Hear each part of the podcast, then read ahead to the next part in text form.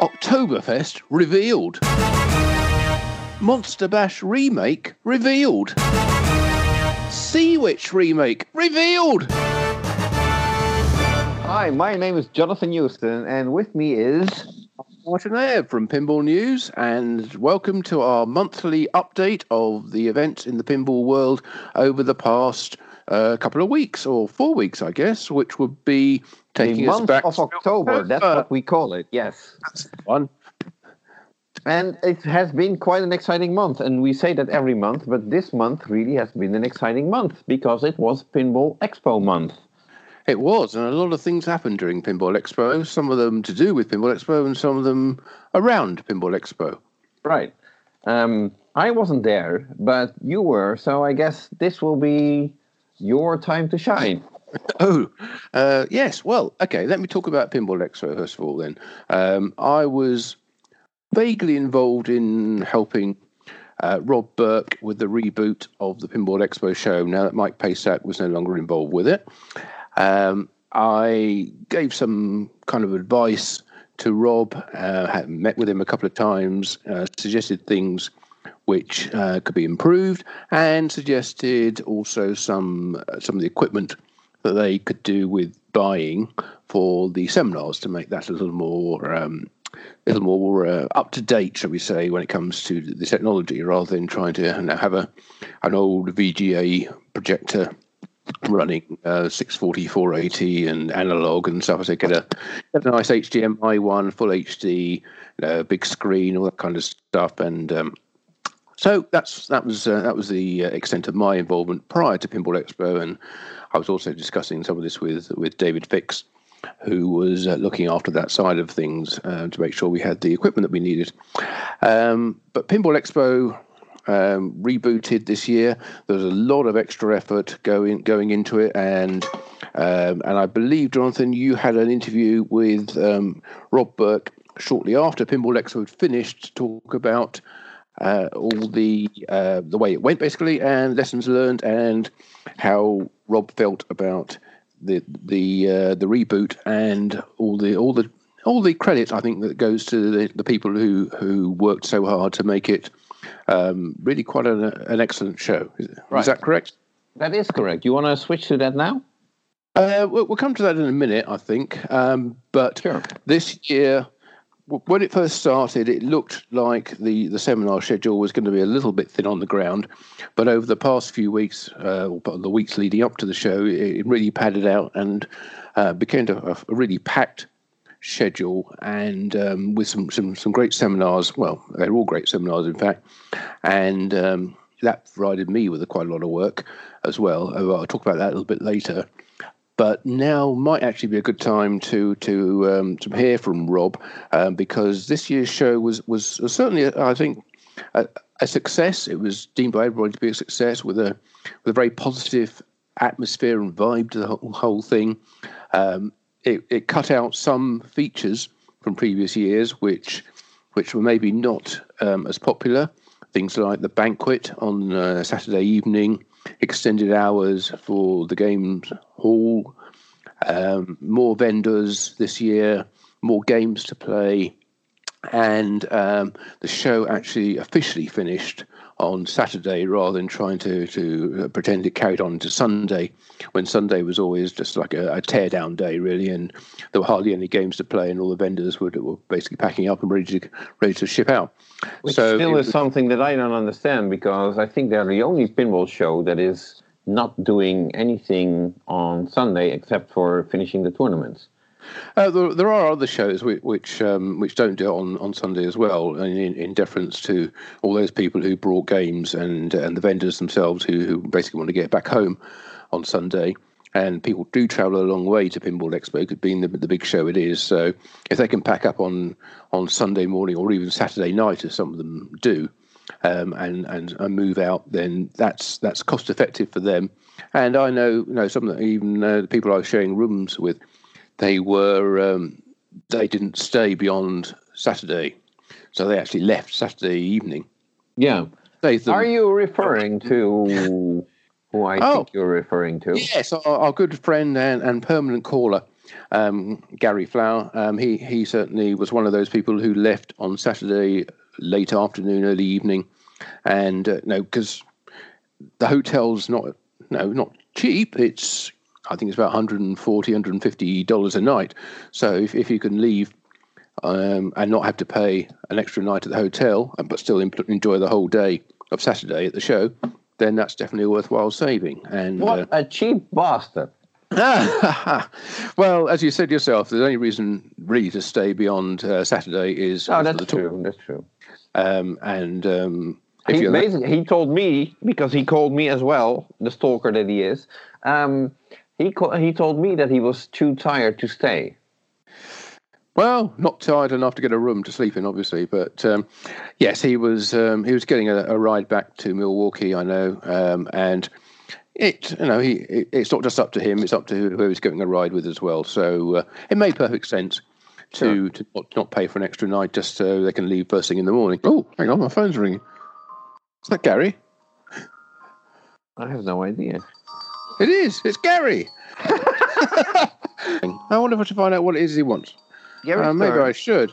No, not Gary Stern. Uh, Gary Fla- Oh, he, oh, I missed it. Oh, he's rung off. Oh, I'll call him back later. I know what does it was. it all the time. He calls at the most inconvenient moment. He, he, must know we're doing a podcast. He must have some kind of secret camera hidden somewhere, either in your place or in my place. You Hope it's not Gary mine. go back such a long time. That must be a telepathic. Um, yeah, it's true. Thing. Yeah, we had this link you know, you must know that would, uh, we we were thinking about him, and uh, he called. I'm sure he called again. Uh, maybe even during this podcast. Oh, we left voicemail. Oh, that's nice. All right. The tournaments are therefore like, taking place in what's virtually a, a, a vacuum. You know, n- there's no show to support them at that point. So it's only those those players who are there. There's no there's no crowd other than the tournament players themselves watching. Mm-hmm. So they they could maybe work out a way to to finish it on on Saturday, uh, make it more of a spectacle, have more people there, uh, incorporate it into the show a little bit better rather than it just being a sort of standalone event um, out in the hallway, and um, and also you know televise it or or broadcast it around the hotel, have it on one of the uh, somebody suggested to me could have it on one of the the hotel's TV channels, internal TV channels, so people can watch it from the hotel room um, it, it, can have TV set up around um, around the hotel, so you're always reminded this is going on.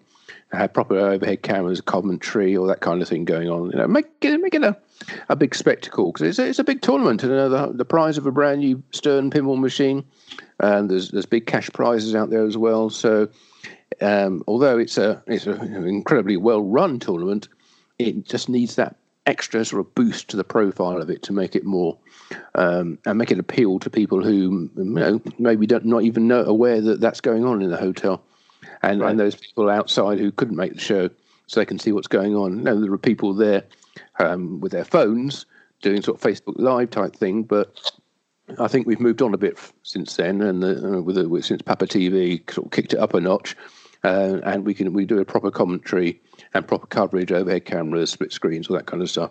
And uh, that's the kind of a tournament which would certainly benefit from that. It's big enough. It's got all the top players there. Well, most of the top players anyway. And um, it's a very high. It should be a high profile event, and I think it's kind of just lacking that bit at the moment. But uh, that's something that can easily be addressed. But um, that's part of wrapping it up into Pinball Expo and making just giving Pinball Expo a, a bit more boost as well. Um, okay, so let's hear what yeah. uh, Rob Berk has to say because Absolutely. Rob uh, sent me an email with some uh, uh after uh, uh, post Expo facts. Um, which is actually being discussed in the little talk that we did. So let's listen to that right now. Well, it, it exceeded all expectations. Congratulations on the, that. Uh, yeah, the uh, amount of positive energy in the air, and we heard this from a lot of vendors too. They just said it felt different this year, and it, it was alive and a lot of energy and excitement, and people were just glad to be there and happy to be there, and uh, just all had positive results. Good. The vendors were very busy. We had you know very big crowds this year, so it was uh, almost a, like a turning a light switch off around. It was just a complete change from what we've had in the past. Right. So, um, any personal highlights for you? Um, just seeing the show as I had always envisioned it could be, to see it a reality and uh, see everybody so um, just a, a, a warmth, a general warmth feeling throughout the whole group, from the attendees to the vendors to to the speakers. It was just just the positive vibes. Okay, cool. Um, any things that you think like okay for next year we can still improve on this or that area, or are you like no, this is the way we're going to do it next year? Yeah, good question. You know, you always strive for perfection, so there's always room for improvement, and um, we'll work in that. You know, we had some suggestions, which of course we'll take into, into mind, and uh, next year's special special year because it'll be number 35. So we're going to try especially hard to just really take it to the, uh, over the top. Right. Okay. Now, obviously, the, uh, Expo isn't a one-man show. Um, you're the main organizer, but obviously, you had help. Yeah, and, and that's that's a good point, Jonathan, because you know my wife stepped up a, a, in a big way, but more than that, I had two new uh, uh, chairmen at the show, and I didn't know what to expect, but uh, they just went over the top, and, and that was uh, Dave Fix, who handled the, the um, exhibitors or the vendor area, and and Rob Craig, who handled the uh, free game area and, and the games that were brought into the show. I reached out to Rob because he had been our speaker several times at Expo, and I always liked how well he presented himself, handled himself, very thorough and detailed in, in his presentation. So I reached out to him and asked him if he would come out of semi-retirement and help me with, with the expo. And he, he agreed to do so. But Rob Craig brought a real, true um, lust of, of enthusiasm and, and excitement and, and uh, organizational skills. A lot of it probably he developed, you know, from doing his own show many years ago. But actually, know, he's also a he works for the university, so you know he's got that skill set that you do something, you do it right, and you research it, and you put a lot of time and effort into it, and it really showed on his part of it. So he was really excellent. Dave Fix was terrific um, because uh, you know just his communication skills were great, and several times he was under heat to get things done, to move things around, to change things. But he was calm and collective under the collar, and he just did it quickly, quietly, and it just it worked. As as a group, all of us, you know, worked very hard, but these guys were over the top and really um, handled their positions extremely well. Okay, excellent. You also had Roger handling all promotional uh, aspects of the show. How did that turn out?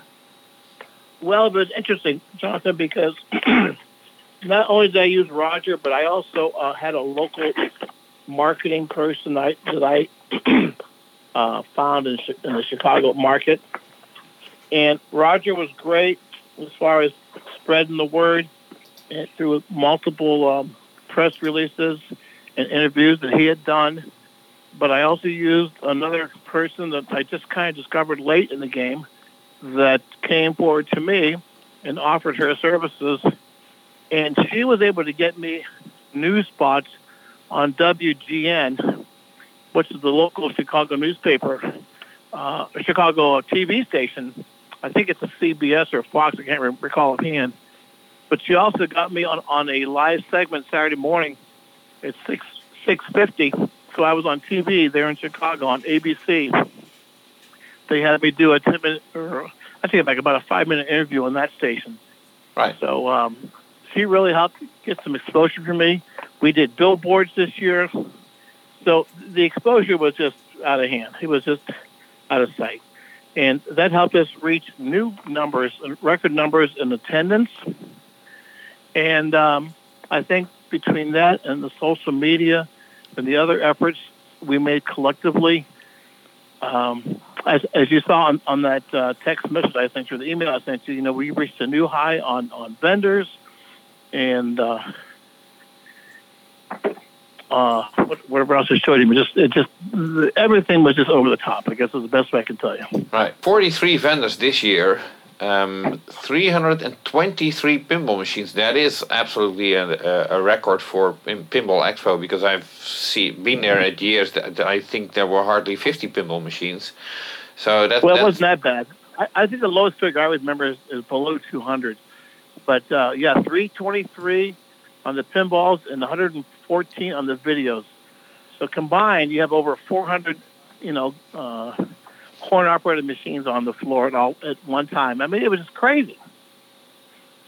Right. So uh, largest attendance in, uh, to date, which is great, and. Um, uh, well, you, I think uh, there were three pinball machines to be given away to uh, uh, people attending or playing in tournaments and and all that kind of stuff. That's always great. Right. We we had a raffle there for for a new Deadpool game. We had uh, Dan Spolar from Project Pinball. He had a uh, an auction going on, a charity auction going on that raised I think ten thousand dollars for his charity. Right. So we had that machine. I mean, it was just um, there was something everywhere going on. It was just constantly. Plus, we had the 24-hour game room, and that was buzzing all night. Great. So um, obviously, Expo is over, and people are looking already at next year. So that's true. Um, is next year's show is that going to be in Westin uh, again? Yes. In in same Wheeling? hotel. Same hotel. Yes. Same yes. hotel. Okay.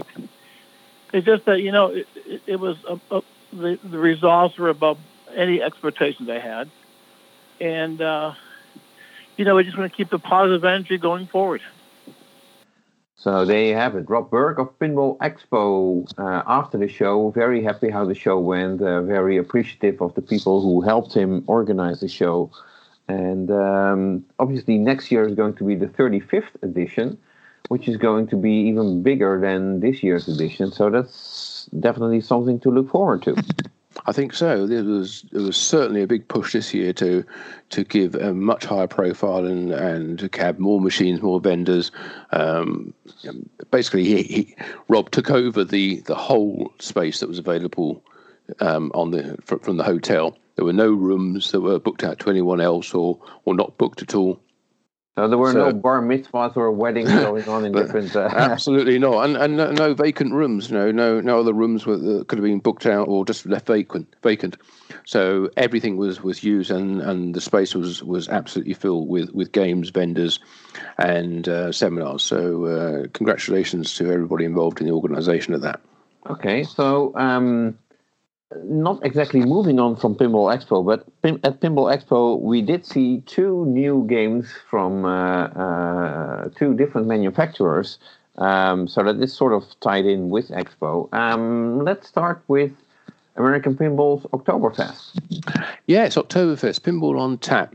Um, the details have been revealed um, of the of the title and a little bit of the artwork at the Vancouver Flip Out Pinball Expo, as as we reported last month and right. you and I were both there to see that um, as um, uh, uh, Nermal and um, uh, Joe Balser. Joe Balser, that's it. I trying, Joe, I couldn't, couldn't work out his surname again. Yeah, Joe Balser um, revealed at, at, their seminar. Um, so we knew what the title was, knew a little bit about the artwork, but um, just before um, Pinball Expo reveal took place, I was able to go to the American Pinball Factory and have a little tour and see what they were, were working on there. And of course, that included Oktoberfest, um, as well as the um, continuing manufacture of Houdini, which is um, coming to an end fairly soon. So there was an email recently from American people saying if you want to get a, a Houdini, get your order in now because it's about to stop as they move over to full Oktoberfest production. Right. Um, so they're not going to be doing like Stern that they, if there's a, a demand for 50 titles, that they run do run another 50 titles. Well, they're not committing to that at the moment. I, I imagine if they uh, if the orders came in, they wouldn't be averse to, to putting some more on the line. Uh, they can definitely do that. They have that flexibility.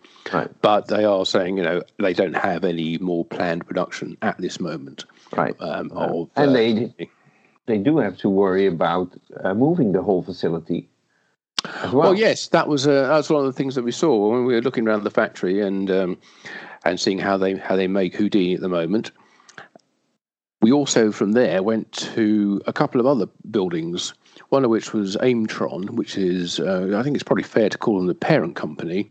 It's, it's family owned, and it's where they make a lot of printed circuit boards using uh, both surface mount components and through hole soldering uh, for various industries, some defense, some amusement and coin op uh, boards, and other businesses as well. Um, but the reason they, they, took us to that was to see the kind of culture that they have in that parent company and the way that they, they, sort of lay out the factory and they have everything worked out and, and everything's very clean. The, no, the floor is, is spotless. Um, they they know how to build circuit boards, and although they didn't want to name any names of companies, they have and do make pinball uh, sorry make circuit boards for other coin op companies now and have in the past as well. Right. Um, but uh, we don't get into the details of exactly who they made them for because they don't want to talk about their customers. But um, but we all know that Stern used to be a customer of them. I'm not sure whether they still are, but in the past they were. That's correct. Yeah, I believe they were. Um, but from there, we then went to another factory, which was um, well, it's, a, it's, another building. It's not a factory. It's, it was actually a moment. It's a, it's a warehouse that's used to store uh, the supplies for a, a, sort of party hire company. So they have tables, chairs, tents, marquees, um, gazebos, um, catering equipment, all that kind of stuff. It's a big building. It's full of this stuff, but this company is moving out. And the reason they're moving out is because that's where American Pinball are going to move to. And at the moment, it's absolutely full of party stuff. And in the back area, there's a, a kind of slightly more spacious area which is having a lot of maintenance done to it. But that's that's going to be where their third production line goes uh, when American Pinball move in.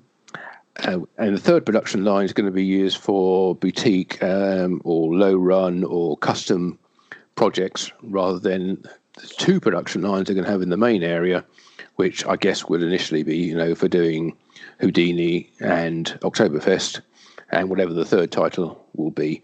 So they'll um, they'll have two lines there which they can run. Or you know, if, if uh, any of those games become that popular, run the same game on both side on both lines.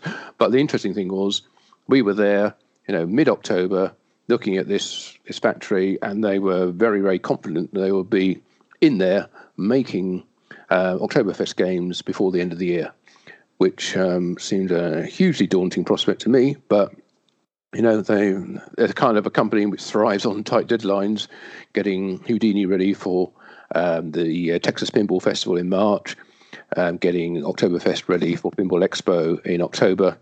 Um, it's kind of it's that's that's what they do. They have, they set themselves very tight deadlines, and they always they have hit them so far, and they seem to have a, a, a very very professional team behind them who can who can push that through.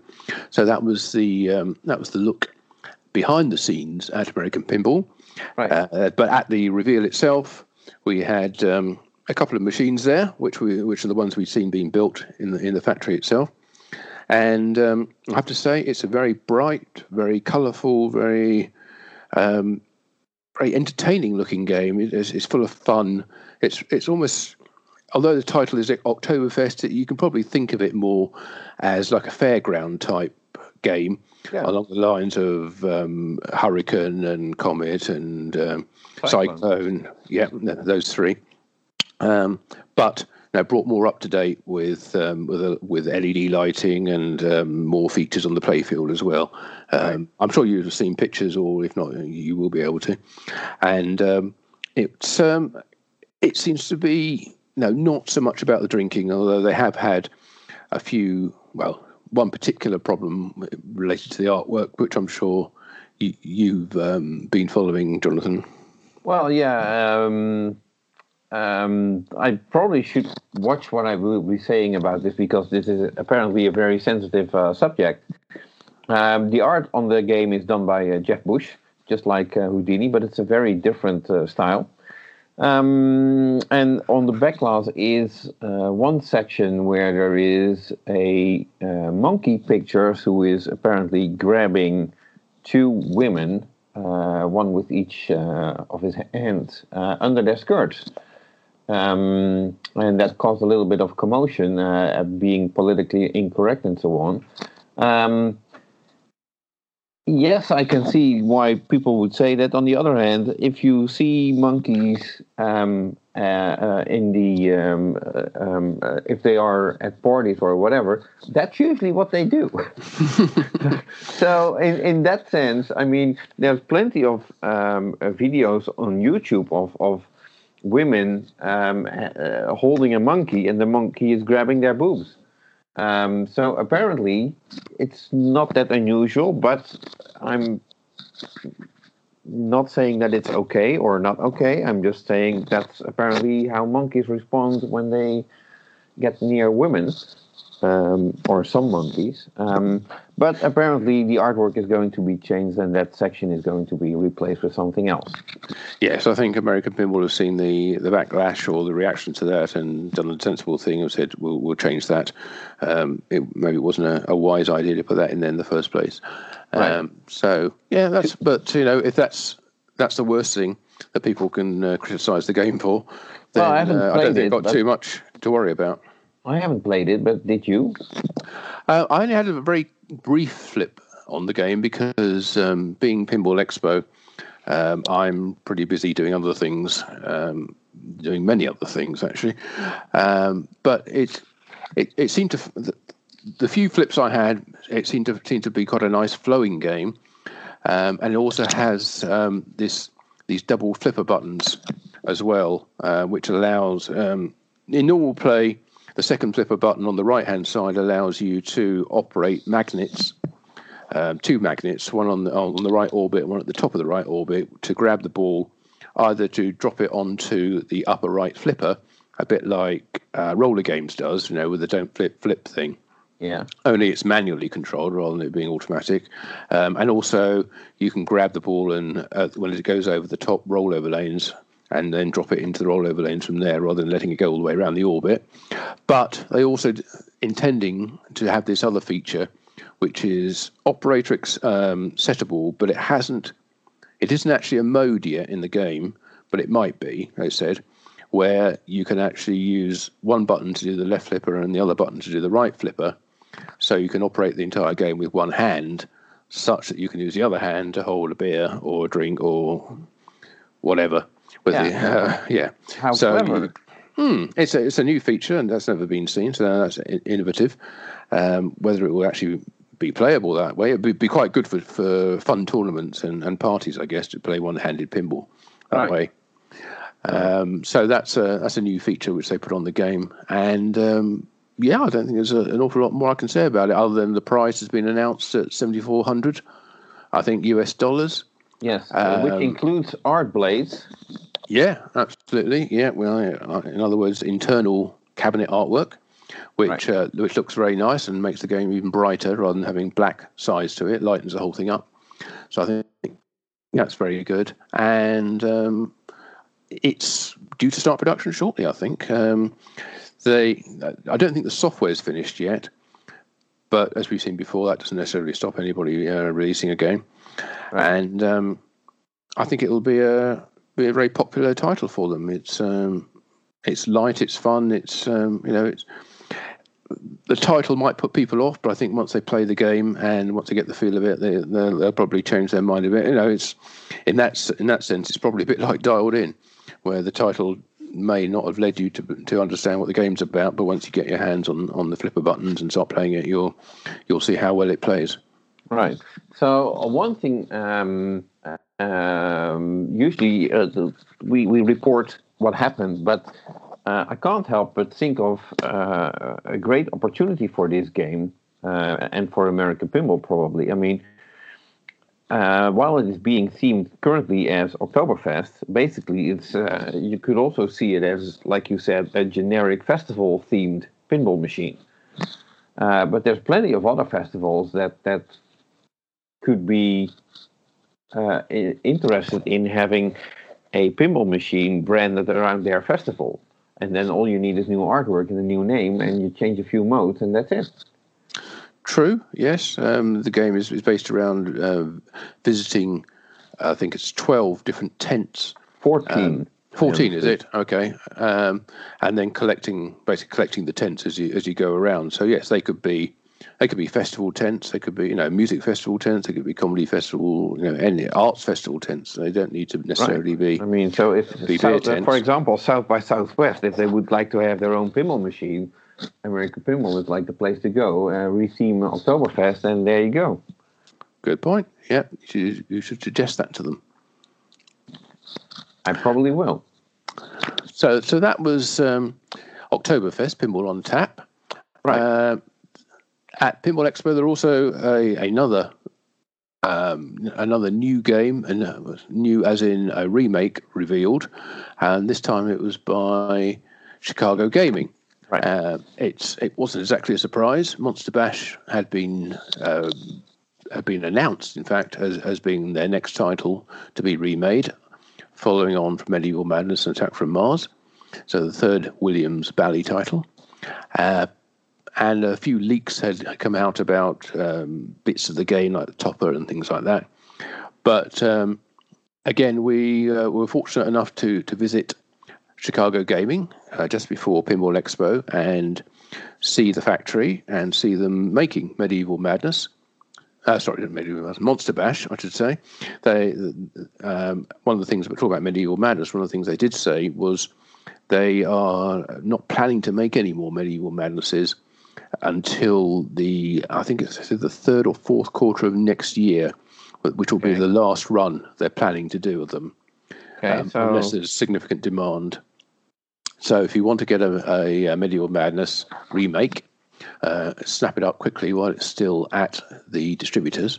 They did have lots and lots of Attack from Marses in boxes um, stacked all around the factory, all with serial numbers printed on them, um, little tags on them. So um, unfortunately, we weren't allowed to take any pictures because they were in the process of um, you know, making Medi- um, Monster Bash, and they didn't want any risk of that leaking out until they'd because, made their own uh, reveal. What?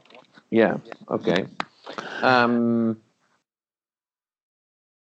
what I wonder is if you have that many games in stock, and um, Chicago Gaming is not the only company that has apparently many games in stock. No. Um, I tend to think of that as a bad sign because it's inventory, um, it's games built but not sold. It is, but I think they they think the demand for Attack from Mars is strong and ongoing.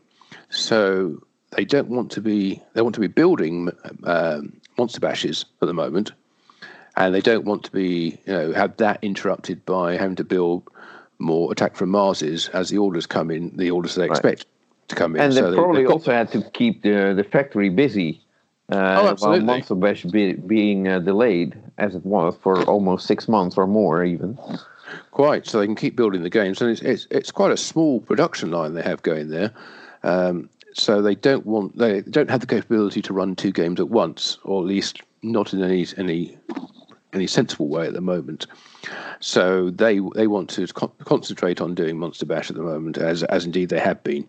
So uh, when we were in the factory, there were probably, uh, I guess, um, twenty to thirty Monster Bashes right. that have been that were being built and being completed. You know, they they they weren't um, they weren't short of the ability to build them. What they were short of the ability was uh, to sell them because it hadn't been hadn't been given the full licensing permission yet. But um, that was actually the licensing not from Planetary Pinball, but from um, the the owner of the Williams brand, Scientific Games. Right. Because uh, apparently Scientific Games are undergoing a bit of a a, um, a uh, how can I, I describe it a um, an organisational reshuffle at the moment as as regards their management structure. So their concentration was not on approving the licensing deal with right. uh, Chicago Gaming.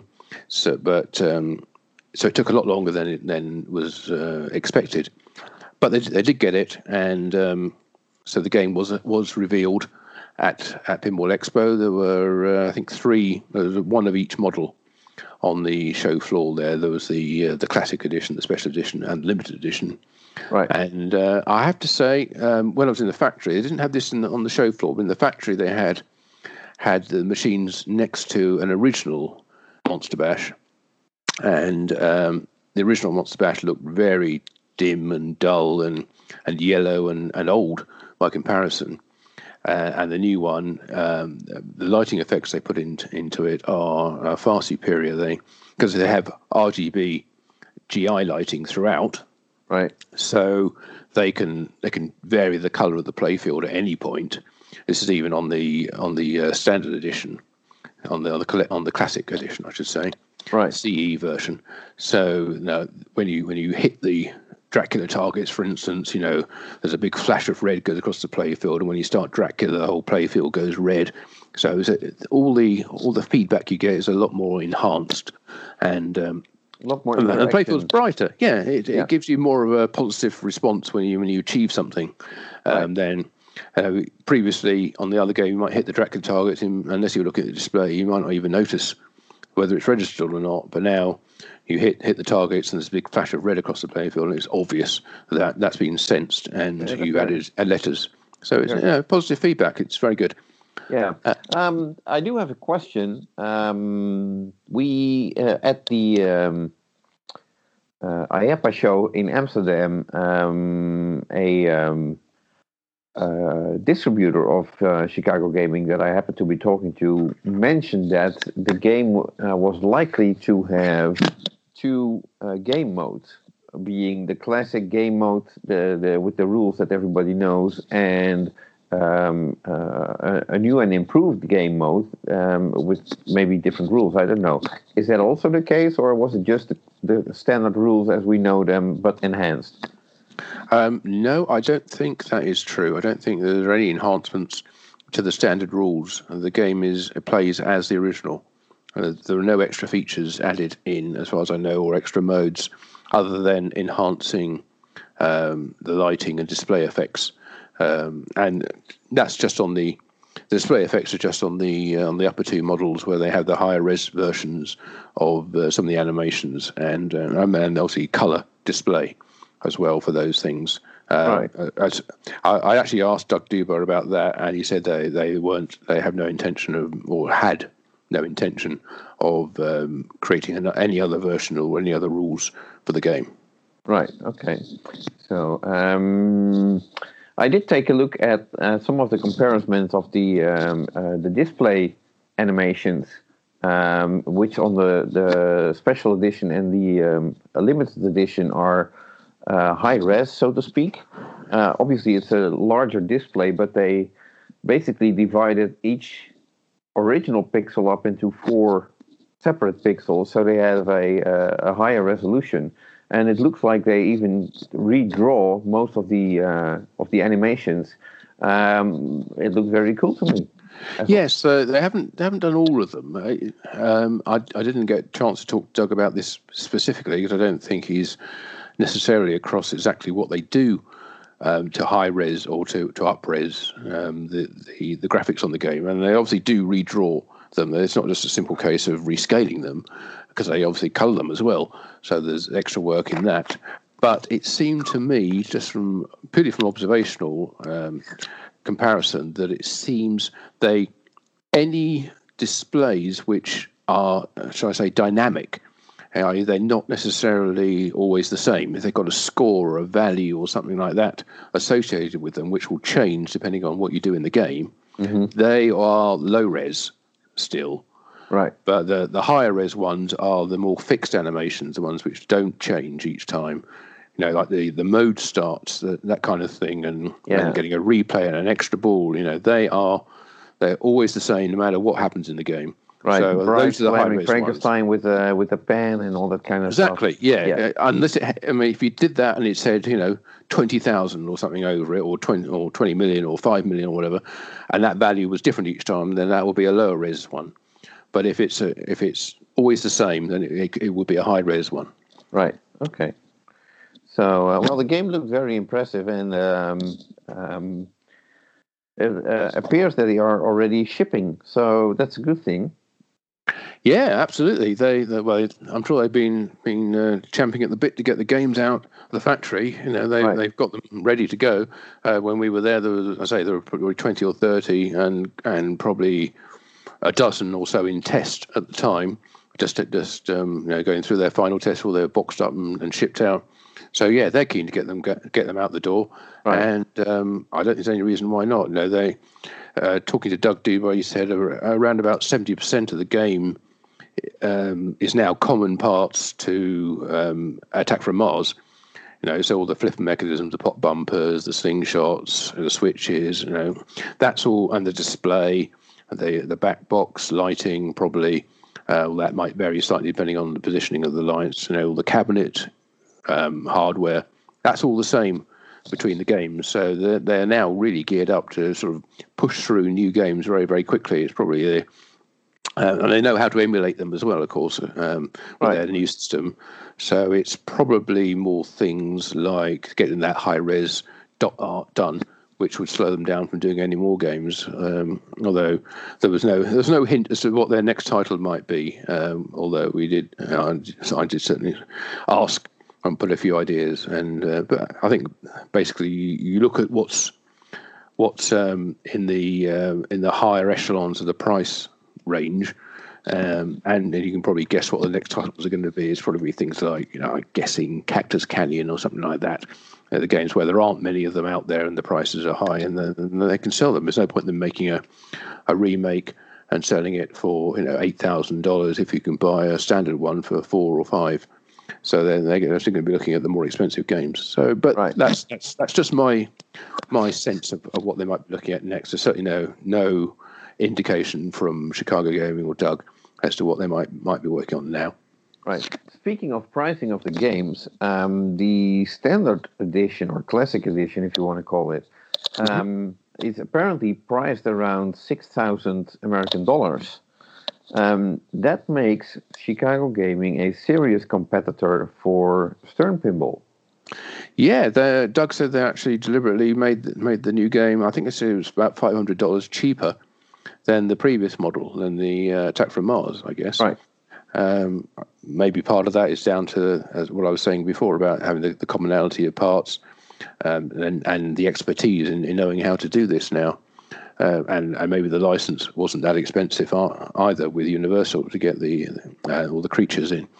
So yeah, they um, they're very very keen to push that that fact, and uh, I think a, it makes it a very attractive package personally. Yeah, and uh, especially for the operator market, I mean. Um, no uh, uh, disrespect or anything like that to Stern, but with the new game, you have no idea how it will earn. Um, has been a very well earning title uh, for over the years, and in an, with this improved package, even if it's the classic edition with the smaller display, um, like you said, all the all the uh, the light effects are still on the playfield and so on, which are improved. So uh, that might actually still convince operators to either go to to rather go for a Monster Bash that they are familiar with than with any new Stern title of which they have no idea how well it will perform.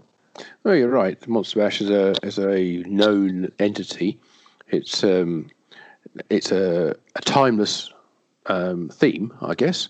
You know, people know the, the, the characters in it, and um, the only question there would be, you know, are people bored with playing Monster Bash?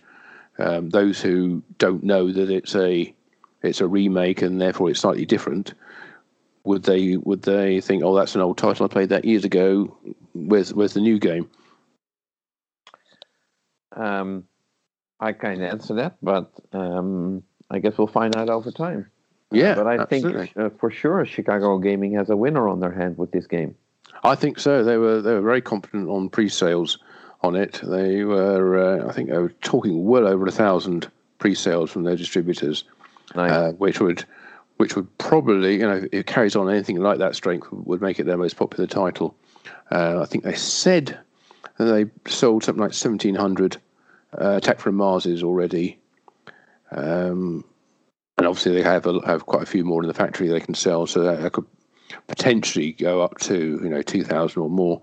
And Monster Bash, if you've got a thousand pre-orders or, or even more than that, I think uh, I haven't got the exact number to to, to hand, so I so I think I will err on the on the side of safety and say you know a thousand plus uh, right. pre-orders from distributors, so they were very confident on on filling. Right. Okay. Um, so I guess that wraps it up for um, Chicago Gaming. Mm, yes, yeah, and thanks thanks to Doug for showing us around. And uh, it's a shame we couldn't actually get any pictures at the time, but uh, no, hopefully we'll get some. Um, he did promise to send us some pictures uh, from the factory after the event, so uh, hopefully they'll they'll arrive up fairly soon. Right. Okay. So then let's move on to uh, the second remake that has been announced uh, this month, um, which is a uh, remake that has also uh, received a new name. It's a remake of Sea Witch, originally a Stern Electronics game from 1980, designed by I think it was Ed Kubin or Mike Kubin, one of the two. Mike, I think, yeah. Um, and uh, uh, it's a title that has been actually quite in demand uh, for quite a while. Even Gary Stern told me that a couple of weeks ago. Um, and uh, to uh, uh, brush it up a little bit, I guess, they decided to retheme it as a Beatles pinball machine. Beatles pinball, Beatlemania pinball, I should say. Yes, it's uh, the Beatles Beatlemania Pinball, the the, the full title. Um, interesting decision to take um, a 1980 game and uh, retheme it. Uh, and uh, uh, to be fair, there have been various changes made to the playfield, but they're not drastic. Um, and it's still a, a single level, um, fairly simple playfield layout with um, with three banks of drop targets on the playfield, and that big um, circular orbit at the top, uh, where um, the the only real change there has been that the, uh, instead of having a star uh, rollover at the top of the orbit, they now have a magnet which can grab the ball and drop it into the pop bumpers. Right. So. Um, but it's um, it's basically the same playfield layout as you said. There's there's some other there's some other stand-up targets being being added to the playfield. There's uh, behind one of the banks of drop targets. There's a super jackpot shot, um, which and a drop targets uh, and a, a, passage as well over there. Uh, there is. There's also a spinning disc in the middle of the playfield, um, very much like the um, sort of twister disc. Only this is this is a record uh, yes. ticket to ride. Record. But it's a magnetic one, so it actually can hold the balls in the center as well. Yeah, just like the Twister one yep. does at the start of multi ball, and um, it's um, it's uh, very bright, bright and um, I guess turquoise is probably the the best way of describing the playfield. Right. Um, it features lots and lots of artwork all over it, all done by Chris Franchi, I think. Yes. Um, but but probably in co in collaboration with the licensor, which right. I guess is, is Apple Corps in this case. Um, and I think the licensors probably impose quite a few restrictions on, or, or conditions, shall I say, yes. on exactly how the game is made, what's in it, and how it is used. Well, I can uh, briefly talk about that. Yeah, uh, please as do. As far as, as the restrictions goes, um, it will be uh, the number of games to be produced is limited to ni- uh, 1,964, representing the year 1964, which was the year that the Beatles um, appeared on the Ed Sullivan Show, and that was their breakthrough in uh, the US. So it was a very important year for the Beatles. Um, there will be three editions named after the um, uh, awards that uh, in the record industry are common, being um, 100 platinum, uh, sorry, 100 diamond editions, 250 platinum editions, and 1,614 gold editions, which are rumored to be priced at uh, 8,200 US dollars. Not sure whether that is uh, the actual uh, price or the MSRP. Um, the game has a coin door, but there are no uh, slot or coin mech uh, uh, openings in it. obviously a game needs a, uh, a, coin door to make sure that you can access uh, uh, under the playfield and remove the, the playfield glass and so on. But in this case, um, it was apparently a, requirement from the licensor that the game is not uh, to be operated on location. So uh, no coin slots and also no uh, possibility to add those although I'm pretty sure that with all the possibilities that there are, that's easily hackable um, and it could be implemented after all. Yeah, you also have to bear in mind there are quite a few locations around the world where uh, the games are actually operated on free play, and you know either the the, the cost is in uh, entry to the to the venue, right. or they make the cost up from the from the cost of uh, drinks and right. uh, food that they sell at the venue. So yeah, we, we visited somewhere where games are free play, so that game could easily be operated in a, in a barcade, uh, as long as it's not charged, or there are some other ways. Um, as you say, you know, it's not rocket science to actually uh, find a way of charging for these games one way or another.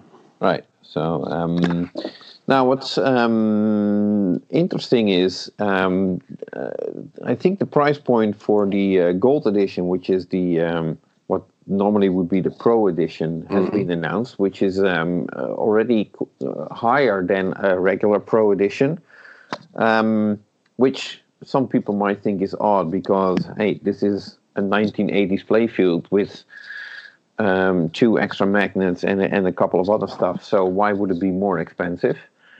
Um, I know Gary Stern said it's a drop target game, three drop target bank, and four flippers. That makes it more expensive, but no, it doesn't really, does it? I mean, compare that to a game like uh, Iron Maiden or even Deadpool, that's got a lot more on the playfield than right. uh, than than Sea Witch remake has. Right.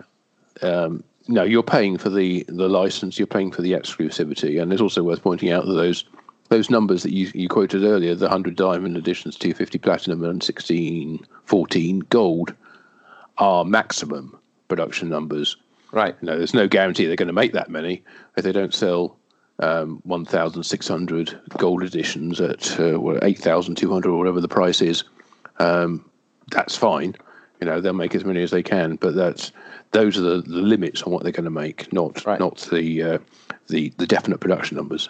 Right. So the the the, the rumor going uh, around right now is that pricing for the platinum and diamond editions has not been announced, and uh, that has to do with uh, basically um, Stern not having decided yet on what it's going to be. They have an idea, but they are uh, uh, reportedly, from what I hear from various sources.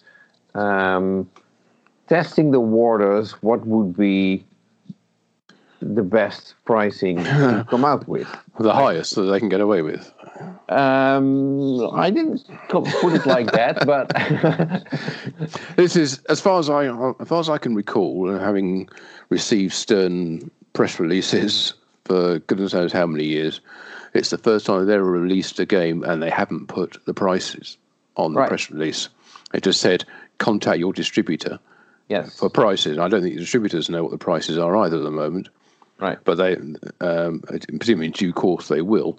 But that that's a very unusual, very unusual move, and um, it kind of suggests that that they don't quite, the Stern don't quite know what they can get away with at the moment. Right. And I think I think they're trying to push it as high as they possibly can. Um, but maybe they're also testing to see what the demand is from from distributors. Now, you know, that's, what the interesting thing is, sorry for interrupting. No, but, no. Um, so um, I get the feeling that at Stern they might be thinking like, oh, we're going to do a Beatles machines, and uh, in the past we heard Joe Kaminkow talk about how um, Paul McCartney on on uh, uh, that, that taxi uh, show or whatever it's called. Um, Carpool karaoke. Yeah, exactly. Uh, that had a, hundred million people watching uh, within a day or 2 mm-hmm. Sure, but uh, watching a clip on YouTube doesn't cost as much as buying a pinball machine. So that doesn't that popularity, I'm not sure whether that translates to uh, games sold, and especially. Um, I pointed out on Pinside there is a difference between Beatles memorabilia, which is actually like guitars uh, that that John Lennon played or owned or whatever, Original and merchandise which is made afterwards, and the Beatles basically have nothing to do with it. That's right. Yes, it's all done by their merch- merchandising companies. And yes, then there still are Beatle fans that will pay twenty dollar for a mug uh, with the Beatles on it, um, which is fine, but that's still different than a um, a pinball machine that starts at eight thousand dollars and might even be more expensive depending on on how exclusive it is. Yeah, I think Stern have had their fingers burnt in that, that way before, assuming that when they produce games like you know, Rolling Stones and Aerosmith and Elvis, that people would be willing to pay that kind of money, and soon discover that they they couldn't or they couldn't sell them for that kind of amount. Um, I think uh, Rolling Stones in particular didn't didn't do that well uh, even the limited edition. I'm sure there were there were plenty of those left over uh, at the end of the run. Right. That's as far as uh, Beatles goes for now. Yeah. Um, what we can mention is, uh, as mentioned in the press release, um, the game does feature eight songs by the Beatles. Uh, a Hard Day's Night, Can't Buy Me Love, Ticket to Ride, All My Loving, Help, Drive My Car, It Won't Be Long, and I Should Have Known Better in that order, that's almost like a verse of someone regretting lending his car to someone. yeah. And that went terribly wrong. But okay, that's um, so eight songs in uh, in the game. Um, not complete songs, as I understood. Uh, I think it's like 15 second loops that are uh, uh basically being looped, and uh, so it will appear to be longer, but it's just a 15 second loop. Mm, and um, see how that works. Um, I guess there's only one way to find out, and that is play the game. Now, what's also interesting is that um, the game was um, basically uh, announced through a video teaser, which was on the Stern Pinball YouTube channel, but Stern didn't go come out with it. It was a uh, the Beatles store that mm. put it on their website, and then it was quickly picked up. But um, you couldn't you couldn't Google for it because apparently it was not findable for Google. Uh, it wasn't set to private, but it was difficult to find in Google. Let's put it like that. And um, then it took Stern a couple of days before they actually uh, officially announced the game uh, with a press release. So um, interestingly, um, after the video appeared, um, obviously Pinside went berserk as always.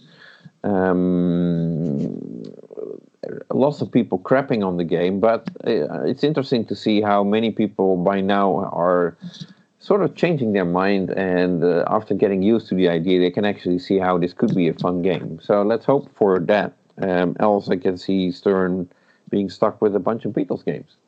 Well i think people were definitely calling for um, a, remake or several remakes of uh, earlier stern electronic games yeah but and, not at this price point well that's exactly it. they were expecting that because they were simpler and should be cheaper to build, that they would be at a lower price point. Whereas this is actually exactly the opposite of that.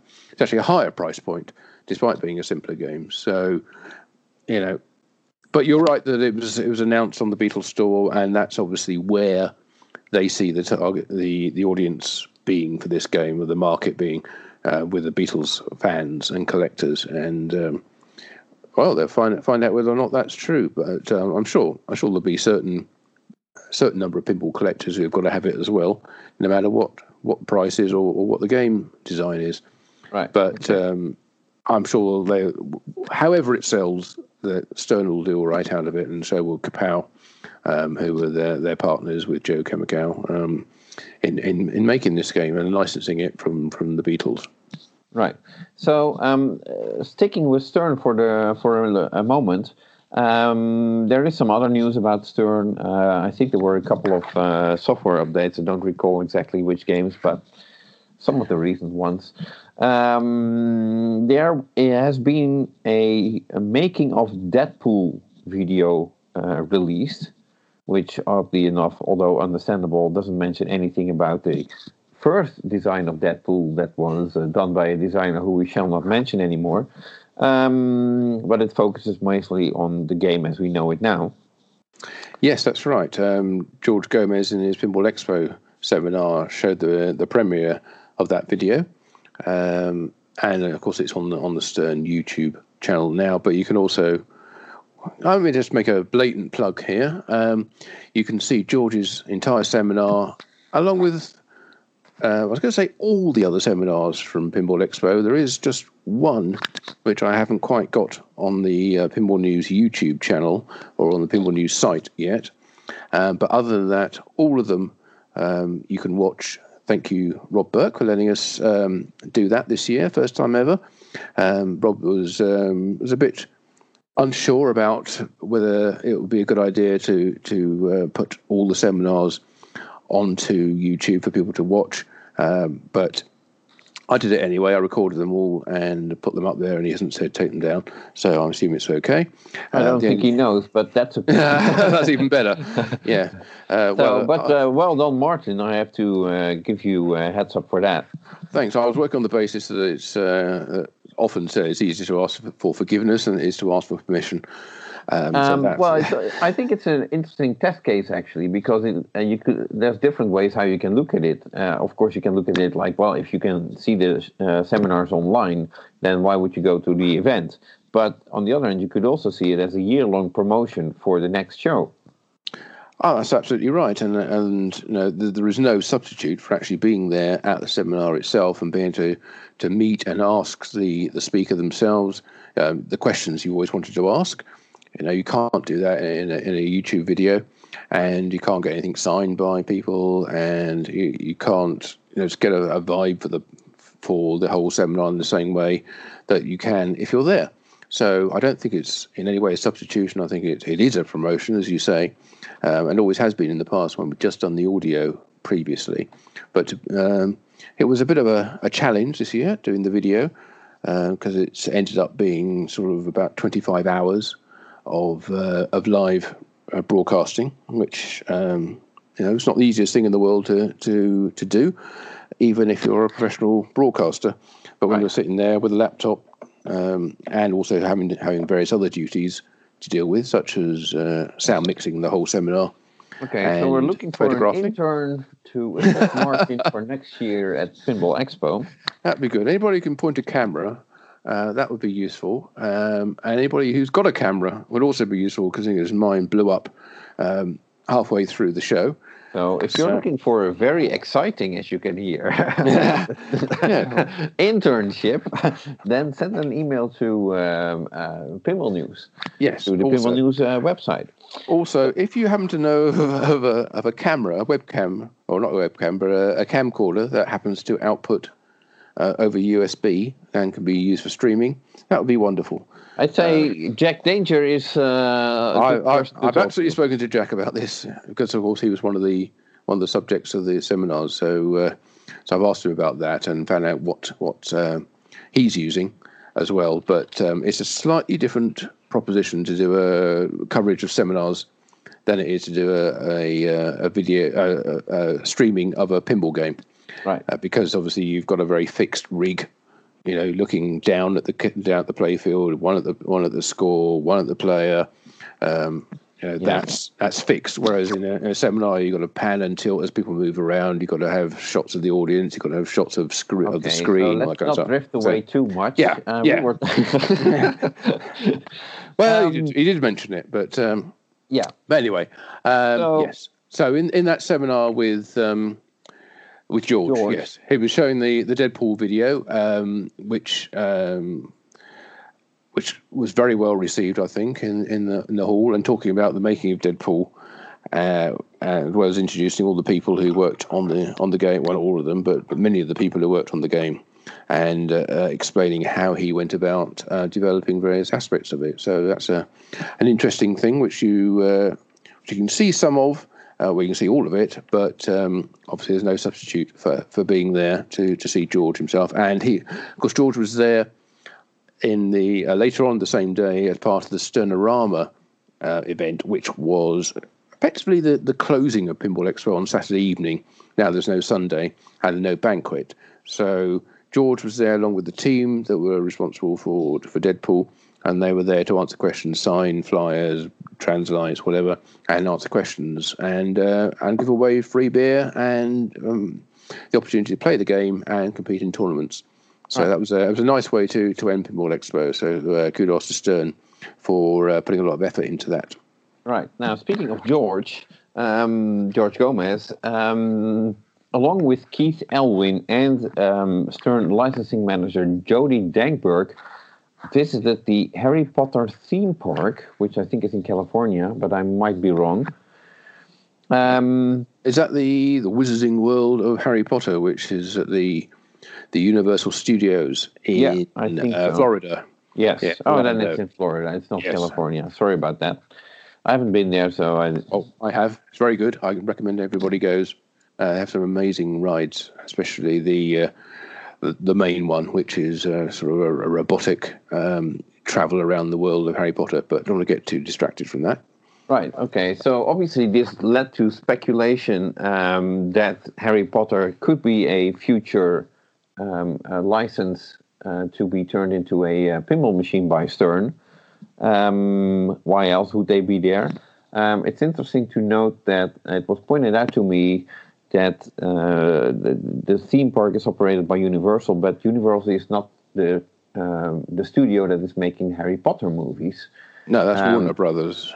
Right. So, um, but then again, if you want to see or get familiar with anything Harry Potter or get some inspiration for a game, that's probably the place where you want to go anyway. Absolutely. It's also interesting to note that uh, one of the reasons cited that there hasn't been a Harry Potter pinball up to now was J.K. Rowling's um, dislike of uh, having her theme potentially appearing in, in bars and um, alcohol related uh, establishments. Um, and the, one of the classic ways of avoiding that happening is to not put a, uh, a coin slot on the front of the game. And right. um, now there seems to be a certain precedent of how they could get away with doing that. Now there's a Beatles game with no coin slot on the front and a restriction that it can't be operated. So it's maybe not beyond the realms of possibility that that particular restriction has been overcome, and that might potentially lead to uh, a Harry Potter theme being given the, the go ahead by J.K. Rowling. Right. It will be interesting to see whether uh, since Keith Elwin was visiting uh, uh, the theme park as well, whether he would give, be given that theme, because um, with all the designers that Stern has, nothing to take away from Keith, but you might think that um, they might want to uh, uh, trust such a theme to a veteran designer. On the other hand, you might give a young designer like Keith Elwin a shot, and he might surprise everybody and blow them away. Well, it might be that they sort of ask their, their team, you know, who's particularly interested in the Harry Potter theme, is anybody keen on it? And um, maybe Keith has got some some background, some some experience, and, and really likes what um, you know, all the aspects of that that theme, and would be a be a good designer. You want to have a designer who's passionate about the theme rather than somebody who gets it yeah, thrown true. thrown to them Although that didn't work out with WWE, but that's a, a different question, uh, different game. In many ways, yes. Yes. Um, then uh, the, uh, the, last thing about Stern, uh, we almost forget that um, we're still waiting for the Munsters. Yes, we, we saw the artwork of that. Uh, what last month was that? Yes, I think that it was before? last month. The cabinet art leaked, and uh, apparently, even at Stern uh, apparently, both games are ready to go. Uh, the other one being Beatles, of course. And it was basically a flip of the coin, like which one are we announcing first? And uh, that turned out to be Beatles, uh, but we're still waiting, and it might not even be long before Munsters is announced as well. uh, the, probably that means that obviously the Beatles game is targeted at a different audience or a buying audience that is than uh, the Munsters game. So yes, it, it, does leave a gap for operators, of course. Now, if, if the Beatles can't be operated, right? What are, what are operators meant to buy? Uh, once they if they fulfil their their Deadpool orders, no, they, they have nothing to buy. So the Munsters will be a, a natural um, next game for them to purchase. Right. Speaking of games to buy, uh, what I also heard is that game uh, that Stern had plenty of games in the back of their factory, sitting and ready to go, waiting for someone to buy them. Um, they absolutely did. did. Yes, I I didn't personally go on the Stern factory tour this time because I had to. Um, yeah, yeah, do, do the, the camera seminars. work. We know you did yes, a lot of no, work. No. But but my good friend uh, MG Brown did go and took some pictures on the tour. So yes, you can see on the Pinball News report from Thursday the big big stack of boxes at the back of the factory with um, with various countries. Um, so on some of them, um, others not being yet being designated to where they're going to go. So yes, they do have a lot of, machines there. Uh, but then, as I say, so did American Pinball with their attack from Marses. So uh, right, okay. I don't think that's a problem. Um, I hope it's not a problem. No, I don't think so. I think uh, they're pretty confident of selling them. Okay, good. And uh, last but certainly not least about Stern, uh, they have been running Metallica again silently. They didn't announce it, but they did. Uh, I saw it on the line when I was in the factory in uh, early September. Uh, but apparently, this is the last run of Metallica that they will be doing. Yes, they did. They did publicise the fact that it's the last run again, uh, despite having previously said that they wouldn't um, be making any more. Well, they uh, previously said that they wouldn't remake, uh, be making the game anymore in 2017, which was last year. Uh, they didn't exclude that they might do it again in uh, uh, this year, which they actually did. Um, yes. But so so uh, not to conflict those two. But apparently, this is indeed the final run of uh, Metallica. For now. Well, unless, unless unless they renew the license and decide to make some more. Right. So, well, they, they can always do a Vault edition. Oh, absolutely. Yeah. Yeah. Again, uh, we need to get the licensing sorted out. Uh, I don't know if the license has run out on, on Metallica or whether there was whether there was ever a license um, as such, because it was it seemed to be very much a sort of collaborative work right. with the band themselves, and I'm sure they the band would like like the game to be made forever. Right, but there uh, there's uh, also a matter of demand. Um, oh, of course. If if everybody who who is interested in the game has one, then there's no point in making them. So then moving on, um, let's go with Deeproot. Deeproot did a seminar at Expo as well. You were there. I did indeed, um, and the, their, their four design um, heads were there. So that was um, Barry Oursler, Dennis Nordman, uh, John Popadiuk, and John Norris. The four right. of them were there, which was the first time we've seen John Popadiuk in public for quite a long time. Right. Um, despite various people saying they were going to, I don't know, kick up a fuss and ask awkward questions or we did protest. not see any lynching going on. That's no, correct. Nobody no. said anything at all during the seminar. Whether right. the, what you was it afterwards. well, um, that was hardly a surprise, to be honest. Um, but you know, on the other hand, it was uh, people kept it classy.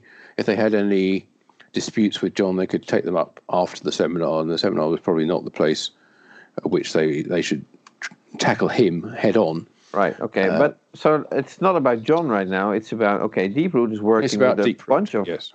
Designers. Now the funny thing is, um, uh, while uh, I am very appreciative of you recording all these seminars in video, I was actually told don't bother watching that one because nobody is saying anything. Yes. Well, that was hardly a surprise because obviously Deeproot are saving their big reveal for Texas show, uh, and there there was it five days of, of Deeproot. Yes, they're doing there. They're meant to be um, releasing four titles, is it, or five titles? Uh, who knows? Yeah, whatever they can get ready, I guess. Yeah. Um, well, at least four, should we say, one from each each designer. Um, at the Texas show. So that's that's what that's going to happen. So, but Robert Muller was was very clear that they weren't going to talk about game specifics at this point. No, they'll wait for the games to to actually you know, be there for you to see for yourself in March, um, which kind of um, kind of took the wind out of the sails of the whole the whole seminar in a way. You know, because here's a seminar talking about games that we can't talk about. So it was more about um, it was questions sort of which the designers themselves, and uh, it wasn't just those four because um, Steve Bowden was also there, um, and as as one of the new sign sign ups for Deeproot. Right. But the designers themselves were kind of asked questions about you know, how Deeproot, the philosophy at Deeproot was different from previous jobs they'd had designing games and um, how they were going to make games that appealed to the to the masses more than had been the case in the past. And to be honest, none of them seemed that enthused by the by the questions, and the answers were a little bit on the uh, on the weak side and, and formulaic, shall we say, uh, right. without giving anything away about what they were going to do, because they were obviously not not in a position to, to give details of their games. So okay, so yeah, I, it at that. I wouldn't say I wouldn't say don't watch it because I think it's it's interesting and the body language is interesting and it's and it's almost as interesting in what they don't say as what they do say. Right. So okay. so I think it's worthwhile watching, but uh, yeah, you, are not going to get any any uh, secrets or um, much in the way of insights into what the what the four designers they are working on. Right. Okay. Then Jersey Jack pinball. Absolutely. Well, this was a um, an interesting one for, for Jersey Jack because they announced their Pirates last year, um, so they they weren't they weren't announcing another game this year. Um, having experienced what it's like when you announce a game before it's ready, and the problems that come with that, you know, the game that you show is not production ready. Therefore, the, the game that you do produce might be significantly different. In this case, it it was it was minorly different in that you know the spinning disc changed from being three spinning discs to being one spinning disc. So you know, why would you show a game that's got something which you're not going to be able to produce? Right. So they learnt that lesson. Uh, there's been the a, hard a, way, I'd say. Yeah, the hard way. There's been a change of culture, a bit of a change of uh, management um, at various levels, and um, so they're now moving towards the point which I think all pinball manufacturers want to be at, where they don't announce a game until it's ready to build and ship. So they, they weren't going to announce their next game at this point. Although that's not to say they could they didn't have you know a great um, a great show at the at um, at Expo with, uh, their pirates and also uh, Pat Lawlor there, of course, um, talking about dialed in and, um, the making of that as well. So, uh, but yes, they had um, had Pat Lawlor and Eric Meunier were, were there talking about their, their, their two games. So it was well, it was still a good show, I think, for, for Jersey Jack, even if they, they didn't have anything to announce. But then Stern didn't have anything to announce either at, at that show. Right, um, they, they, they, waited till two days afterwards right. to announce theirs, which was interesting timing. Right. So, um, so Pirates is currently being made um, in the Jersey Jack uh, factory um, probably not at the pace as they would like uh, them to make. Um, it appears that there has been a uh, sort of like a supply chain problem, but it looks to be solved by now. So there might have been a little delay, but at least uh, they're producing games now. So and uh, obviously let's not forget the, the, the biggest problem with pinball machines is if you have like 3,500 parts, as Gary Stern always used to say, um, if you're missing one for whatever reason, you can't build the game. Yes, the most important part they say is the one you haven't got. Right. So, uh, so apparently uh, there may have been some some of uh, that going on, or vendors uh, uh, unintentionally screwing up something. I don't know. I don't know the details, but apparently they had a, a bunch of games waiting for certain parts, and then it appears that once the parts are delivered, then they can start moving everything. So, um, and that leads me sort of to uh, we get back to uh, some other talks at Pinball Expo, but this is a nice bridge to say that mm-hmm. um, Jean Paul de Win, who is the uh, LCD animator for Jersey Jack Pinball, is uh, one of the special guests at the Dutch Pinball Open Expo, which is held the weekend of November 10th and 11th in the city of Drunen in the Netherlands. And other guests at that event will be Martin Ayub of Pinball News. Oh, he's um, good.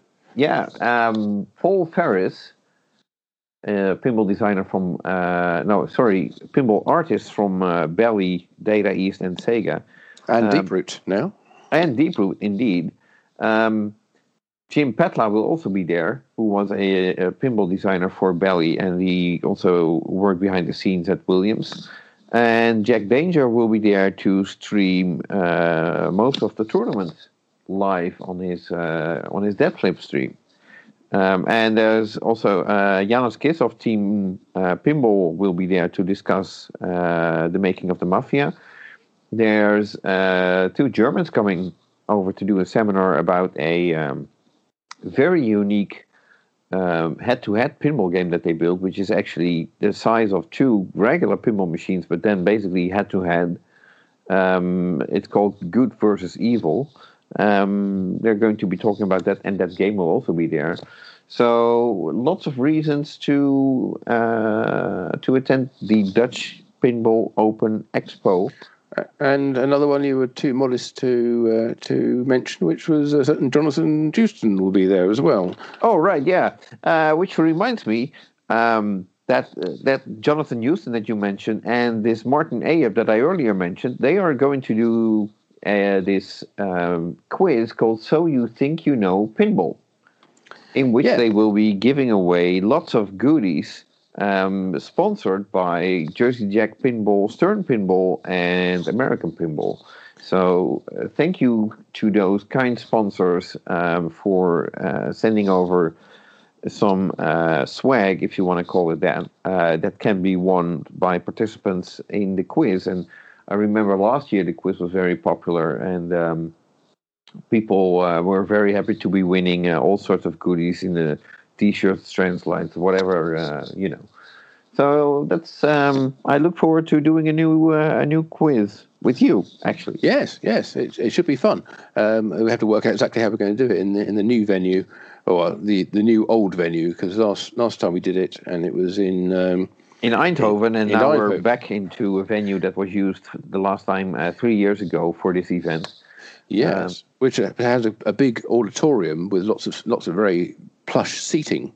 Uh, but we we've got to get the audience up on their feet and moving around to do our, our quiz. So yeah, uh, because we like to stir things up. That's you right. That's yeah. what we do. Yep. Okay, so, so, moving on. So, oh yes, uh, that's, uh, that's what, about two weeks' time, isn't it, from now? Yeah, it was a little uh, sidestep, but getting back to uh, to Expo because there were um, other um, seminars that are uh, worth mentioning. Mm, um, let's absolutely. start with uh, Nick Parks from the Pinball Company. Yeah, well, Nick um, was there with his, with his wife Brooke, and they were talking about the uh, the formation of the pinball company. But but the pinball company is more than just a, a, a pinball reseller. Um, they were also responsible for commissioning Spooky Pinball to make the Jetsons game. Right. Um, so uh, that was sold, I think, exclusively through Pinball Company. Um, but probably more importantly than that was they announced plans to open a new Chicago Pinball Hall of Fame um, which will they're planning to open in Schaumburg, which um, you and I, Jonathan, both know very well because that seems to be the place where we've stayed every time that right. we've uh, we've gone to Pinball Expo in, in recent years, um, which is a, a very um, what shall we say? It's a very social area with lots of uh, shopping malls and uh, restaurants and bars, hotels. Hotels too, yeah. There's a big expansion in hotels there, and it's home to places like Level Two Fifty Seven, which is the Namco themed um, barcade, and um, also GameWorks are there as well. Um, but they, they're going to open this, this Chicago Pinball Hall of Fame, which they're planning to have 140, I think, or more, maybe 150 pinball machines as well as other uh, other games. So uh, now uh, let let uh, obviously this is great news, um, but uh, uh, allow me to play devil's advocate for a second. Um, isn't that just a, um, a sort of a, a moving the pinball store to a new location and basically saying that the showroom is now the Pinball Hall of Fame? No, I think this is this is a definite dedicated arcade barcade as well. You know, it's going to be it's going to be uh, know have a licensed bar. It's going to be it's going to be you know kind of like the Emporium headquarters Logan of okay. Chicago, but with far more machines. It's going to, as, as they were saying, it's going to be like the Pinball Hall of Fame in in um, Las Vegas, but with is, the bar, but with bar and, and dining and, and much much more plush surroundings, shall we say. And when is this supposed to be opening? Well, it's the exciting part. They're planning next. He was expecting it to be ready by the time of Expo next year. So that's you know now it's sort of eleven months away. Um, there's a, he hadn't finalised the location at the time of the seminar, but he's got a he got a pretty pretty good deal on with uh, one of the one of the Mal owners there. I think probably even in the talking about putting in in the Woodfield Mall. Um, the same place as level 257, but right, that, because, that's not uh, guaranteed. What I hear is um, level 257 is keeping they, they, they are being offered more and more space because uh, Sears is moving out. Well, moving out or shutting down, yes. Yeah, whatever. Yeah. But so uh, that space is becoming available, and apparently they can easily move walls or whatever and uh, expand. Yes, indeed. There's um, there's plenty of space in that in that mal, um, and the important thing for um, Nick, as he was saying, was that um, it wouldn't be within the mal; it would actually be on the sort of edge of it, um, have an exterior access. So even if the mal closes down at you know eleven o'clock or midnight, people can still go in and out of uh, the Hall of Fame there. Uh, up until whatever time their licensing restrictions allow them to open, you know, one, two o'clock in the morning. So that place will be self self-contained and cut off from the rest of it. Um, so yes, it's uh, the intention is definitely to make it a a um, a barcade, and an entertainment complex, and a a dining and entertainment centre. Um, right. He great plans for it, and you know, I think we should uh, definitely be keeping on top of, of what's happening there because uh, that would be a, quite an amazing um, place if it if it if it comes to fruition, in, and, and certainly in the, in the time scale that he says. And uh, next year, um, who knows? We might be reporting from there um, just prior to Expo. Right, grand opening. Mm, yeah.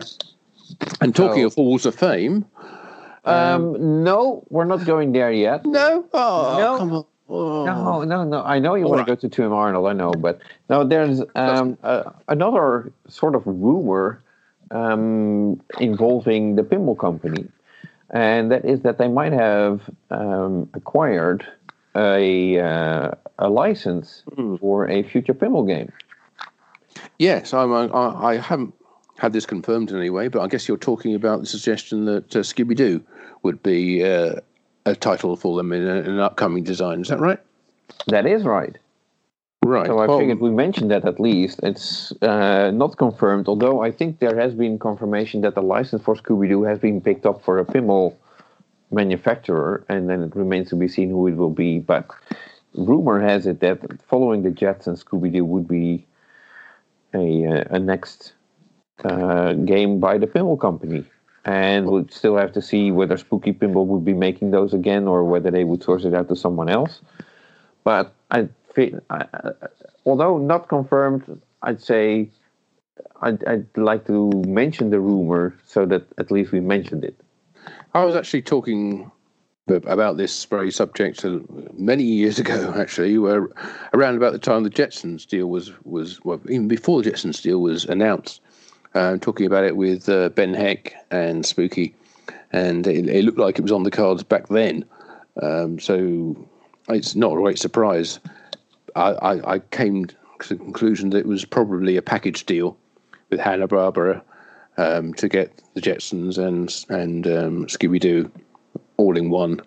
Um, oh, who knows what else they got? Maybe. Well, yeah, it could be others. Yeah, well, maybe. Yeah, yeah.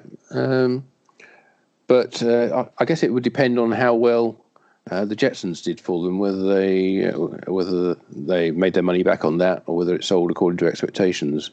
Right. Uh, I personally would have thought Scooby Doo would be a better title than the Jetsons, uh, more more widely known and more internationally known as well. Because I don't, well, personally, I had no knowledge really of the Jetsons in this country, in the UK, but certainly Scooby Doo was uh, part of my childhood um, TV watching all the time. Yeah. So, so I, I thought. Never, I, I was never fond of Scooby Doo. I thought it was rather silly, but. Of course, it's silly. That's the whole point. Yeah. Oh, and then I missed it, I guess. And we would, would have got away with it too if it wasn't for you meddling kids. okay. so let's get to Tim Arnold.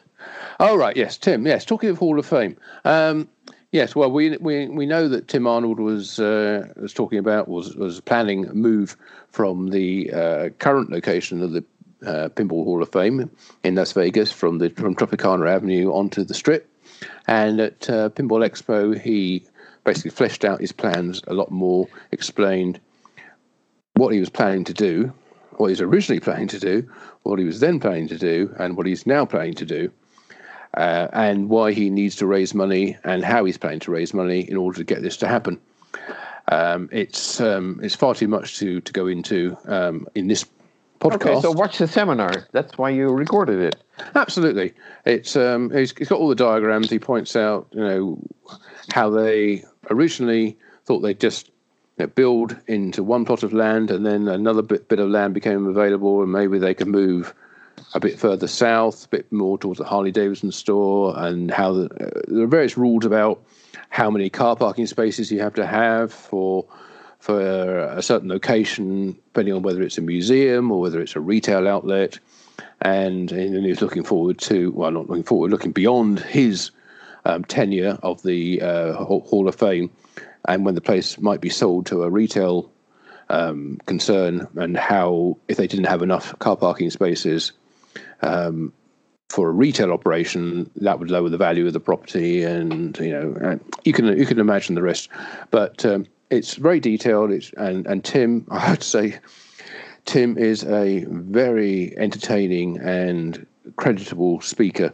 So I would definitely urge you to to watch his presentation. You know, he's there's no there's no tricks, there's no um, there's no flash or anything to it. It's just him explaining exactly what he's doing, pointing at the at the um, at the plot, explaining the sums, and at the end of it, you've got a very good uh, overview of what his plans are, what he needs to do, and how he plans to do it.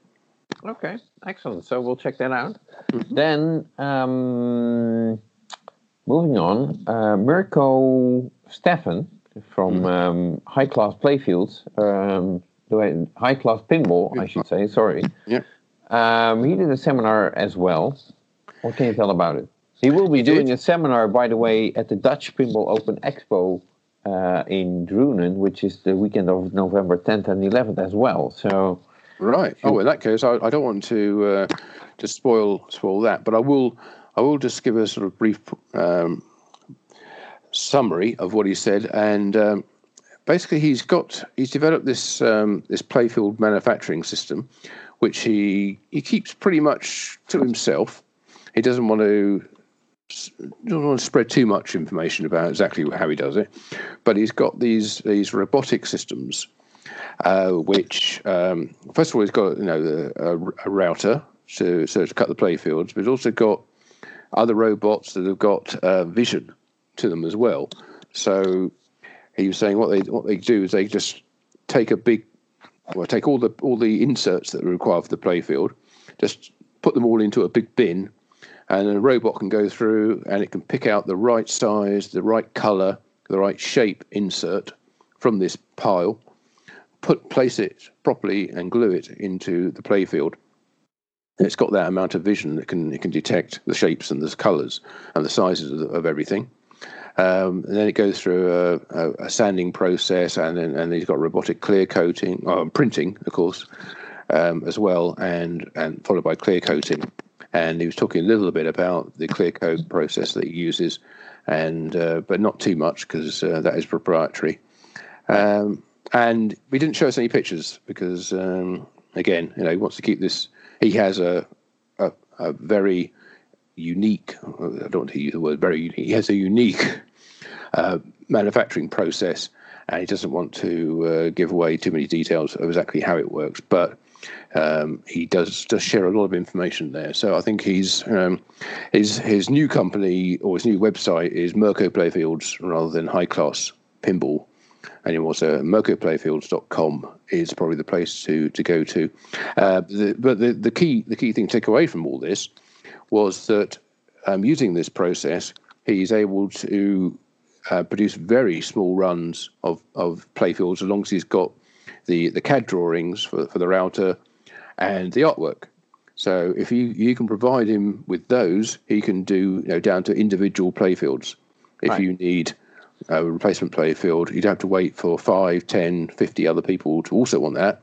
If you've got the, the, the, the means for him to cut them and to print them, he'll do it. Right. Okay. So it's um, great. And let's not forget that Mirko is doing the playfields for Jersey Jacks uh, uh, pinball. Um, so the he method is. that he found, his playfields are definitely uh, uh good. He's I mean, also doing them for American as well, I would say. Yeah. Oh, he's doing doing some of them for American. American dual source their playfields, so he, he does probably half of them for for them. Right. So, um, so, so he's a um, a very reliable playfield maker, I would say. Yeah, I think so. Yeah, he's uh, he's got the capacity now. With you know, he's he's seen the, the demands there, and uh, he's invested and uh, and got the got the infrastructure and, and, the equipment there, and developed various you know bespoke techniques and uh, software and, uh, and built hardware as well. The, this, these robotic systems that he's built, he's, he he has built so um, he has that uh, competitive advantage um, to be able to offer that to not just the big manufacturers, but also to the likes of you and I. Right. So um, from Mirko, it's very easy to segue into Scott Danesi, as Scott also has a CNC router in his garage. Uh, which is sort of the same thing. It's not robotized, but still, you get the idea. Mm, yes, Scott, Scott can cut his own playfields, absolutely. Um, he obviously is um, well known for his uh, Total Nuclear Annihilation. Great um, game. Yeah, which um, is uh, is about to become uh, Spooky Pinball's biggest selling game. Right, and rightfully so. Oh. Rightfully so, yeah. Um, although you have to bear in mind that some of those titles um, have been limited limited by Spooky deliberately to a certain number of, of, of um, uh, models or a certain number of machines made. Um, but Scott did announce uh, what the title of his second game would be, which he is working on now uh, with with Spooky. It's um, Haunted House Party. Right, but I also read that that was uh, sort of a spoof. So it's well, not that. It's well, sort of yeah. like to throw everybody off. So I'm not sure what to believe now. It certainly didn't seem like a to- totally credible title, but you never know. You know, it's what's in a title anyway. It's um, it's about the game that really matters. Right. But uh, his second game will be uh, the next spooky game produced once they finish making the Alice Cooper, um, Alice Cooper's um, Nightmare Castle. Um, uh, that seems rather ambitious uh, I would say, in the sense that it's. I know uh, we've all seen how long it took Scott to develop total nuclear annihilation, um, and since he kept on working on total nuclear annihilation while um, uh, with updates and, and all that kind of stuff, while uh, Alice Cooper had already been announced. Um, I tend to think that leaves uh, maybe not enough time for Scott to finish the game in time before the production of Alice Cooper is over. Okay, well, two things there. Firstly, that um, uh, Spooky have got basically back orders on their games for quite a long time into the future. Right. You know, it'll take them probably most of 2019 to produce all the games that are pre-ordered. Okay, so that leaves a little bit of time for Scott. But also, Scott's not working alone in producing his second game. He's he's he's doing some of the aspects of it, like the playfield design, but he's not doing all the software and he's not doing all the art, uh, which he didn't do obviously for total nuclearization. That's what he says now, but but yeah. I'm... Well, he he did say who he was working with on each aspect of these things. So there was a team of about five other people Sure, but I'm, I'm, sure that Scott's in the lead, and being a programmer oh, himself, that obviously will mean that um, uh, even when everybody is gone, that he might still be tinkering with some stuff and working on things. And you know, uh, if he says uh, someone else is not not to take anything away from Scott, in the contrary. Um, but I find it hard to imagine that if he has someone else working on software, that he wouldn't interfere himself if he has an idea and he starts programming it uh, himself instead of letting it being handled by someone else. You know, if he wants to try out something, then he will just put it in. That's just a just just a feeling that I'm. I can imagine that that I mean, if you have the quality to do something yourself, then it's difficult to give it to someone else. Um, Absolutely, that's a that's a, skill that needs to be learnt, isn't it? To, uh, to, to relinquish control of various aspects yeah. of the game and not not to hang on to it um, totally. But you know that's part of the part of the skill set of a designer. You know, it, the game is not entirely yours. It, it's, it's, a team team product, and it has to be if it's going to be made. You know, if you're going to do this in for the long term rather than just a one off, you you have to you have to uh, take that on board, and I'm sure Scott's up to that. Okay.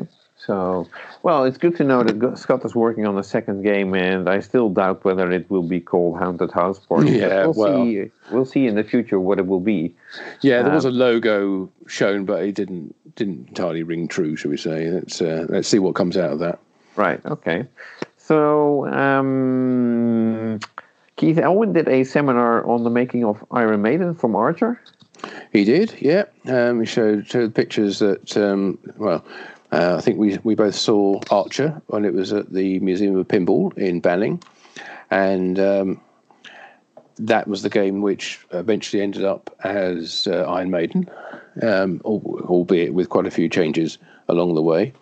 And um, yeah, Keith basically gave us an introduction to his experience of, of when he first started getting into pinball, um, making pinball, designing it with his brother Randy, and um, how that led to him getting that design taken up by Stern and um, him getting the a, a, designer job at the company and um, what that what that experience was like. Actually, you know, how it was different from uh, making a, a single one-off custom game into turning into something which can be mass produced, which is um, yeah, quite a different uh, discipline. I think um, you can you can appreciate that. It, if you're making one, then you can just keep tweaking it until you're happy with it. But if you've got to make a thousand of them, it has everything has to be repeatable and reliable every single time. So that was right. that was uh, what Keith was talking about.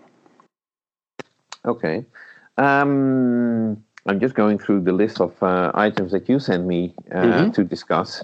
Um, We've been discussing basically the, the, most of the seminars uh, at the Pinball Expo, um, sort of related. Um, Galloping Ghost.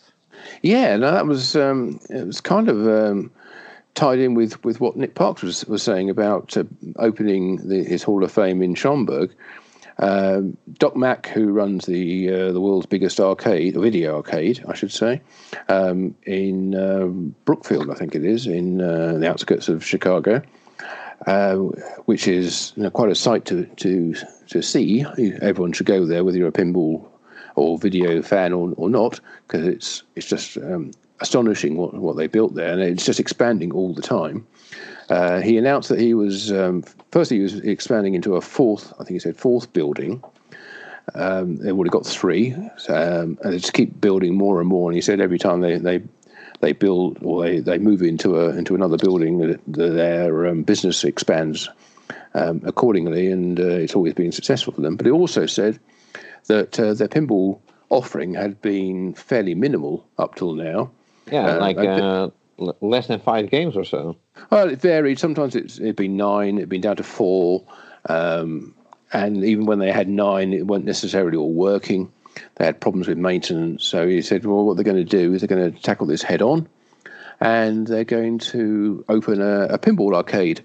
Um, not actually in the same building, but uh, I think it's about two blocks east of where they are now, uh, where they're planning to have, I think, 40 to 50 pinball machines wow. in it.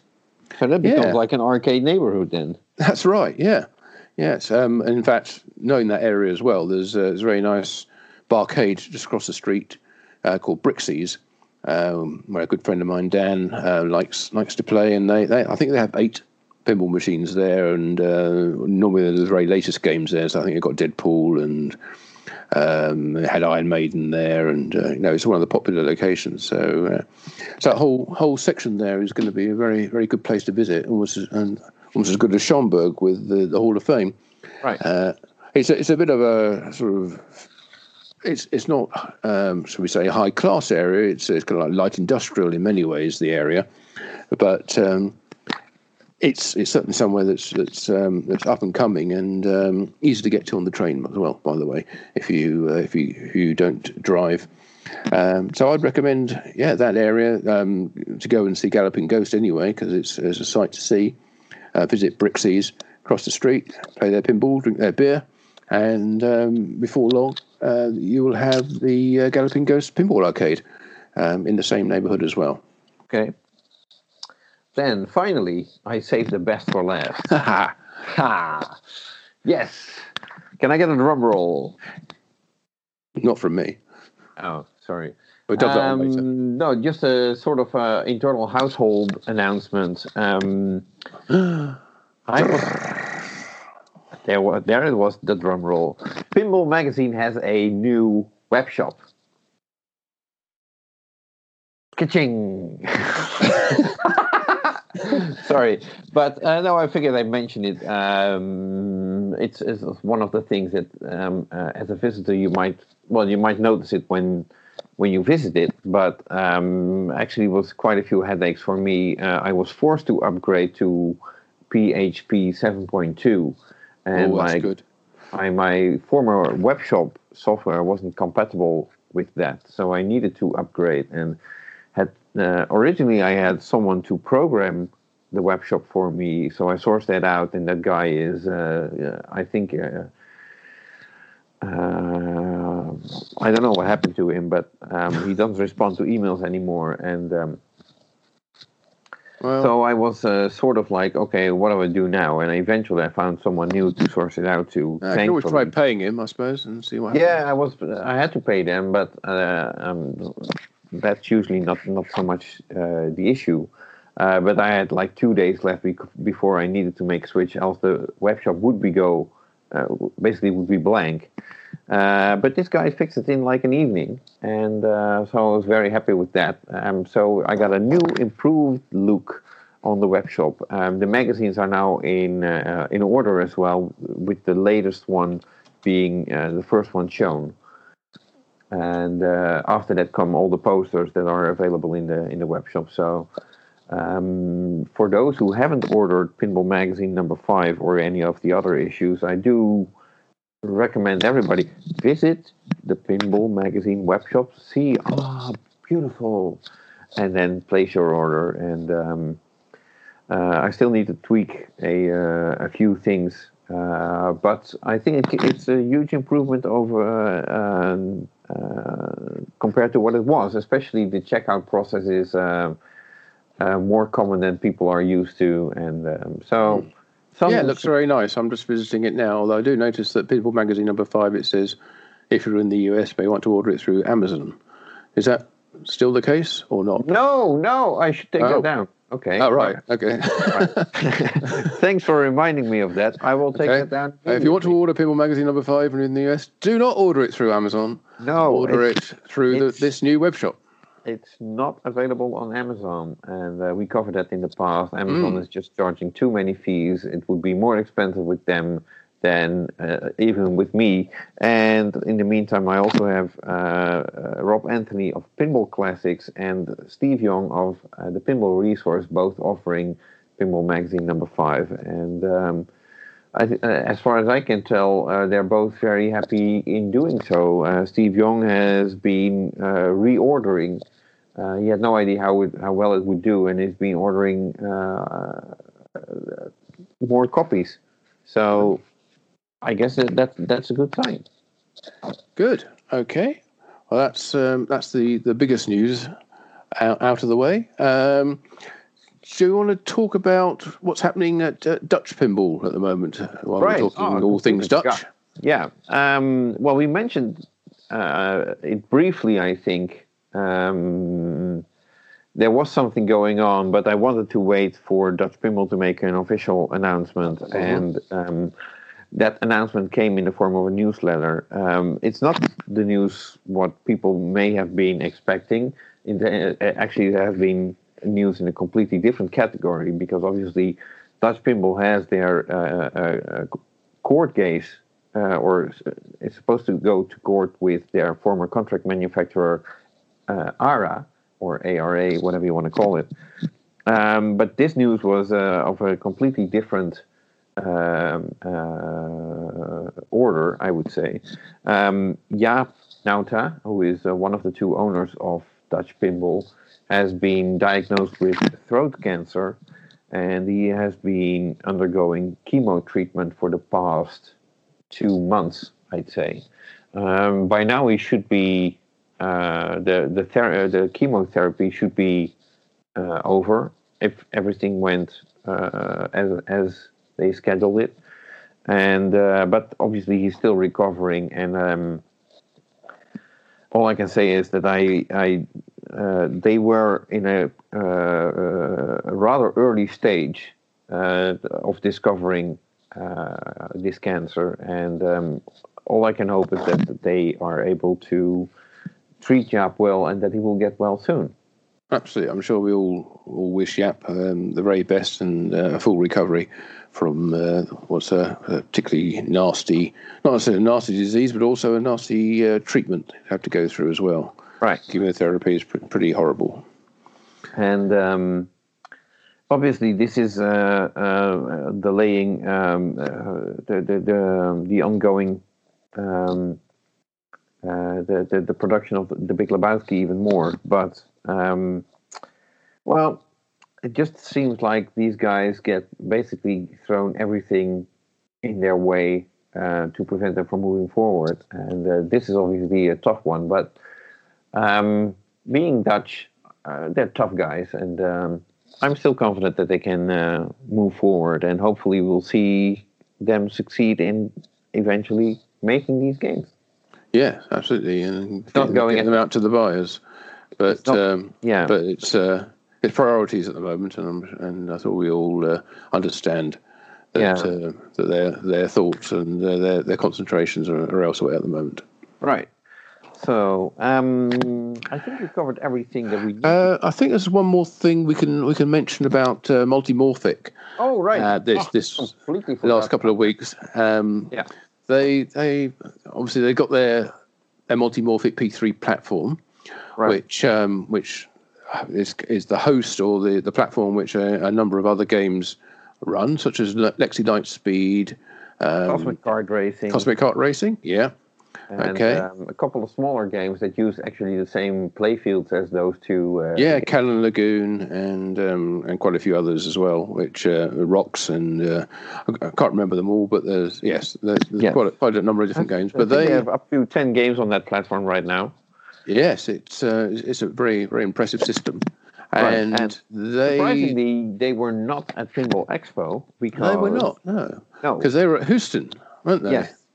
And what were they doing there? Um, basically, they revealed new cabinet artwork um, for Lexy Lightspeed and for Cosmic Cart Racing. I think I'm not sure whether they hired a different artist, but um, but they went with uh, more brighter colors, um, and uh, uh, which gave the uh, the game probably more of a pinball type of look. Yeah, I, I, quite liked it. I have to say, well, both of them.